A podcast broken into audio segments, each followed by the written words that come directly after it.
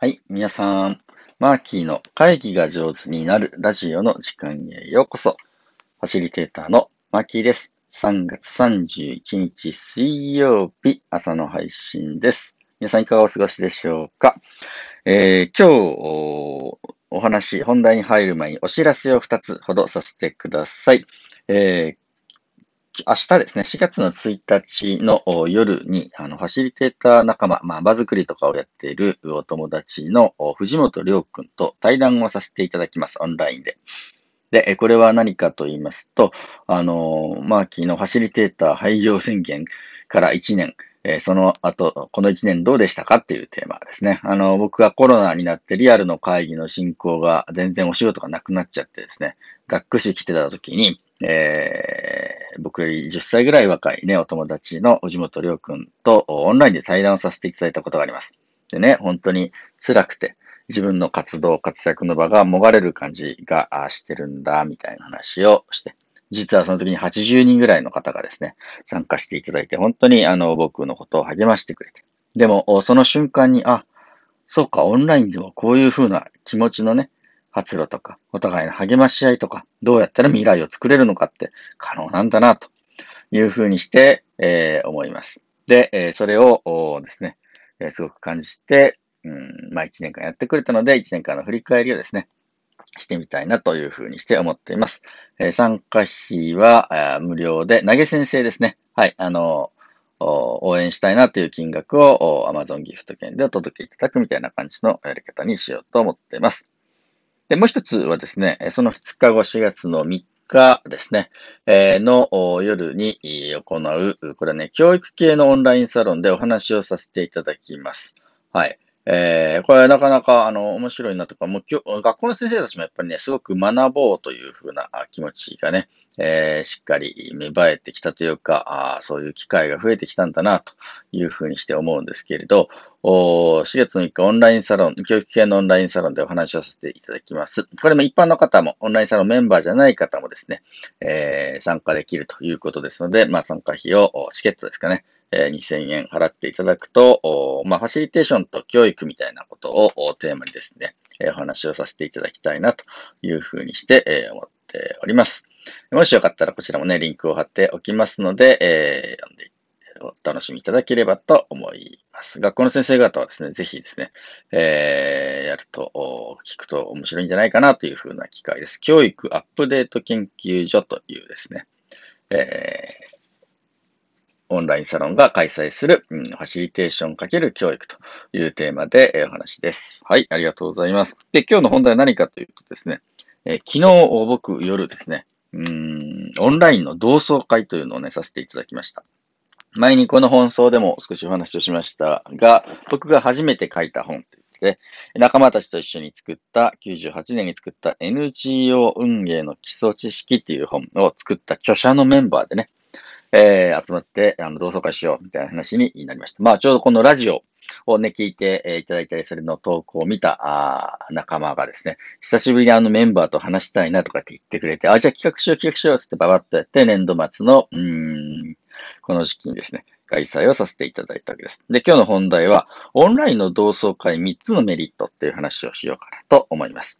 で、皆さんも、あの、同窓会ってね、えー、これまで何度も参加したことあるんじゃないかな。あの、小学校、中学校、高校、もしくはね、大学の、うんで一緒に学んだ仲間とですね、同窓会をするというふうなシチュエーションです。で、コロナ以前はですね、それこそ、例えば実家に帰って、お正月とかお盆にですね、えー、同級生と同窓会みたいな感じのこともあったと思うんですね。で、ただ、あの、このコロナがこんだけ、あの、広がってくると、大人数で、えいろんな地域の人が集まって大宴会をするって、ちょっとね、難しくなってくる。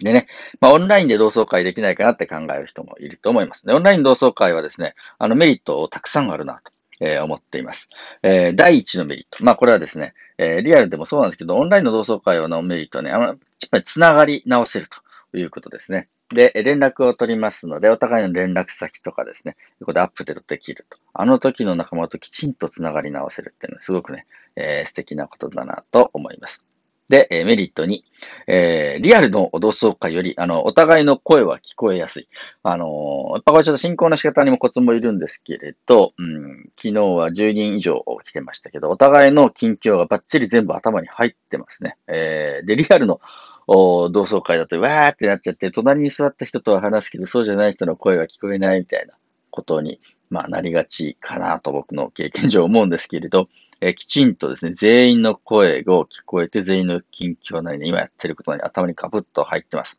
面白いですよ。この本作った人たち、今何やってるかって聞いたらですね、えー、なんかトイトイレ、トイレの研究家になって、あの、日本で一番トイレに詳しい女子になって、マツコのあの知らない世界に出た、出たとかですね、えー、すごいとかですね、えー、当時、あの、環境問題のボランティアの活動とかやった人たちが今は世界銀行という国際機関でね、働いてますみたいな人とかですね、えー、テレビ局であの報道のカメラマンとして、一流のカメラマンとしてやってます。もうそれぞれね、すごい頑張っていてですね、今も市民活動を沖縄、辺野古ですね、えー、平和の活動とかやってますみたいな人とかね、バイオマス発電の、うん、事業を立ち上げて、えー、今その重りからエネルギーを作るっていうのをやってますみたいな。すごいそれぞれね、うん、やってる人がいて、お互いのね、みんなの声ね、近況が聞こえました。ね、これ二つ目のメリットですね。すごく良かったです。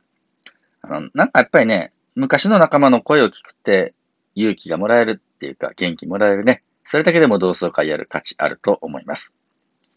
で、え三つ目、うんですね、えー、のメリットはね、あの、子供も出せる。家族も出せる。あの、リアルの同窓会だと会費があって、で、で、その、なんていうの？会場に行くみたいな感じで、えー、とても家族同伴ではちょっと難しいな、みたいな感じの、うん、こともね、結構あるんじゃないかなと思います。で、えー、子供を連れてくる人も子供もね、そんな、あの、おじさんばっかり、おばさんばっかりとかに顔を出すのもな、みたいな気持ちになると思うんですけど、オンラインだと気軽にちょいちょいって呼んでですね、ちょっとうちの娘紹介していいみたいな感じのことをね、しやすい。リアルで集まってないからですね、画面の前に呼ぶだけでいいわけですね。昨日もですね、あの、ある仲間が、うん、ちょっと娘紹介していいとか言ってね、えー、今高校生の娘を紹介します。その高校生の子が、もうまさに僕たちが、うん、大学生の頃やっていたようなセンスで、えー、世の中を見てですね、若い力で、あのー、彼女がやってたのはですね、絵本を作りたいと。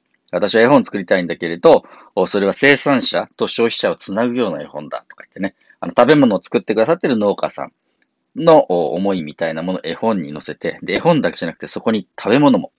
えー、利用されない野菜とかね、わかんないけれど、なんていうの、その廃棄される可能性があるけれど、美味しく食べられる野菜がセットでついてきて、それを美味しく調理する体験が、えー、できるみたいな感じの体験型の絵本を世の中に出したいみたいな感じの。で、QR コードつけて、その気に入った農家さんから買い物ができるとか、すごいこと考えてる高校生ができる。うわ、未来の世代だみたいな感じでね、えー、すごく良かったなと思います。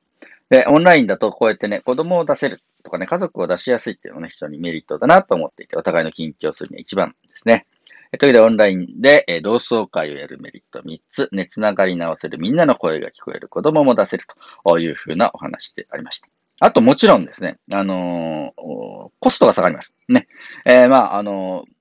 やっぱり、あの、会費？